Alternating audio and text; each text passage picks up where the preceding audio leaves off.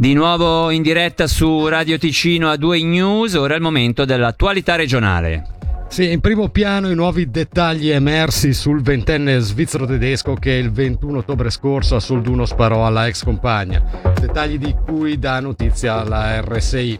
Uh, eh, oltre ad aver inviato Oltre ad aver inviato alla vittima un selfie che lo ritraeva con una pistola e un video in cui lo si vedeva sparare, agli inizi di luglio l'aggressore rintracciò la ragazza nell'albergo in Toscana dove stava trascorrendo le vacanze con la famiglia. Se ne andò dopo qualche giorno, dopo aver tagliato le gomme all'auto dei parenti che decisero di rivolgersi alle autorità, dapprima denunciando l'accaduto ai carabinieri e appena rientrati in Ticino, contattando la pretura contro il ventenne, fu emesso un ordine restrittivo con cui gli si vietava di avvicinarsi alla ragazza in qualsivoglia maniera. Gli inquirenti, riferisce ancora il sito RSI, hanno ricostruito pure la dinamica esatta di quanto avvenuto in via Valle Maggio la sera del 21 ottobre.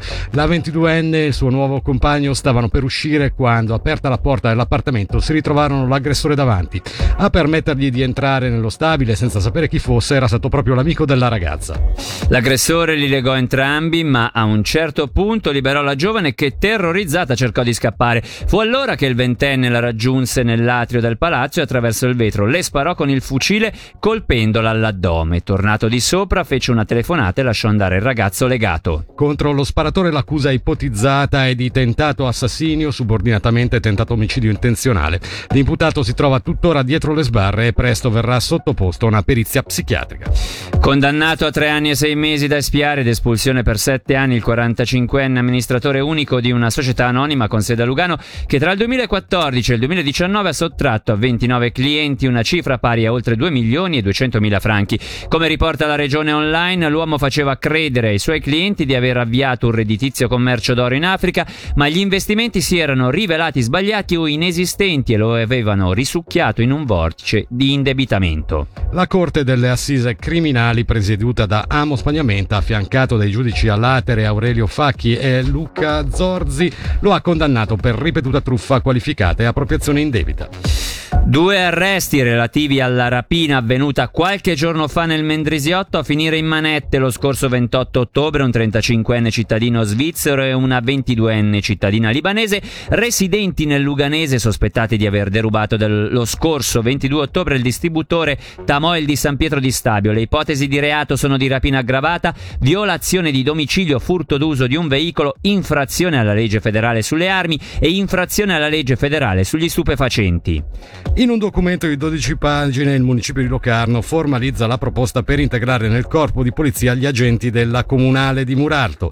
La collaborazione dei due corpi, che deve ricevere il via libera dai rispettivi consigli comunali, prevede di integrare nella polizia di Locarno sei agenti e due assistenti attualmente in forza a quella di Muralto. Il municipio capeggiato da Alan Scherer ha sottolineato come la convenzione possa andare ulteriormente a beneficio della sicurezza cittadina, garantendo un alto grado di sicurezza soprattutto nella zona della stazione Nazione, zona molto frequentata e in passato teatro di episodi di violenza. Ricordiamo che il corpo di Locarno ha 13 comuni già convenzionati da 6 anni, come con, con, con i comuni delle valli, delle terre di Penevonte e di Avegno, Gordevio e in su, così come con Orsedina, Cugnasco e Gerra. Collaborazioni, sottolinea Locarno, apprezzate da tutti gli enti locali coinvolti. Questo passo infine si inserisce nelle linee previste dalla nuova legge cantonale sulla polizia che adatterà al rialzo il numero minimo di agenti per detenere un proprio corpo a livello locale, passando dagli attuali 6 agenti a 15 e nel giro di 3 anni a 20 poliziotti.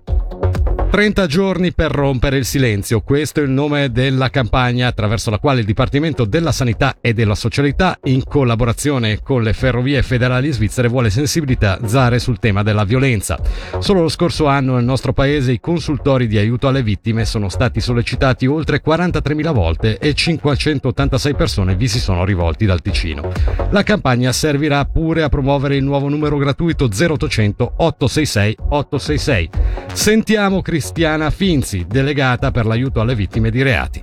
Allora è stata una campagna voluta su tutto il mese di novembre, proprio un mese particolare in cui appunto è ricorre anche la giornata internazionale per l'eliminazione della violenza contro le donne. Le prime tre settimane attraverso la piattaforma digitale eh, dell'FFS, attraverso l'applicazione dell'FFS eh, si possono quando uno prende un biglietto essere sensibilizzato al, al tema della violenza con un recapito eh, telefonico, c'è cioè un numero unico e gratuito del servizio per l'aiuto alle vittime di reati. Come dire, i servizi per, gli, per le vittime sono a volte nascosti, sono poco conosciuti e eh, promuovere un nuovo numero unico per tutto il territorio e gratuito permette anche di agevolarne l'accesso a tutti i cittadini del cantone. Nella settimana focus in cui decorre la giornata internazionale che è il 25 di novembre c'è proprio un focus sulla violenza domestica, che è un tema, un'emergenza sociale, qui si vuole rinforzare, richiamare amplificare un, un tema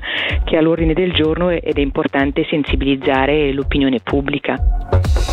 L'ente turistico del Luganese è favorevole al polo sportivo e degli eventi di Lugano. Il suo CDA afferma che la costruzione del PSE consentirà di posizionare la destinazione come meta turistica in grado di ospitare prestigiosi eventi sportivi e di intrattenimento a livello nazionale e internazionale, generando importanti ricadute per i diversi settori dell'economia, dall'ospitalità alla ristorazione ai prestatori di servizi specifici. Un'abbondante nevicata in arrivo sull'Alto Ticino, l'Alto Moesano e il resto dei grigioni mercoledì. Meteo Svizzera ha diffuso un'allerta di grado 3 per tutta la giornata, con la fase più intensa prevista tra le 6 e le 18. La neve dovrebbe scendere fino a 1200 metri, dove sono attesi fino a 25 cm. A quote più alte il manto di neve fresca dovrebbe raggiungere i 40 cm, ma sentiamo queste previsioni direttamente da Meteo Svizzera. Ci attendiamo una giornata in cui non vedremo il sole, anzi avremo delle precipitazioni che insisteranno per quasi tutto il giorno, cesseranno solamente verso sera. Il limite delle nevicate si attesterà attorno ai 1200 metri sull'Alto Ticino e proprio in queste regioni ci attendiamo da 15 a 30 cm di neve tra 1200 e 1500 metri. A quote superiori si potrà raggiungere anche il mezzo metro. Quindi, date l'entità di queste nevicate, abbiamo emesso questa allerta di grado 3. E dalle notizie meteo di Luca Panzera ai furti in Ticino con Scasso, è la nostra ultima notizia. I furti con Scasso sono diminuiti del 30% lo scorso anno nel nostro cantone a causa della pandemia e quanto si evince dai dati pubblicati dalla Polizia Cantonale nel giorno della settima giornata nazionale della prevenzione da questo crimine. Nel nostro cantone appunto nel 2020 i furti di questo genere sono stati 870 contro i 1240 dell'anno precedente. E per oggi l'appuntamento con A2 News termina termina qui da Fabrizio Coli e da Davide Maggiori. L'augurio a tutti gli ascoltatori di un'ottima serata. Il suono dell'informazione a due news.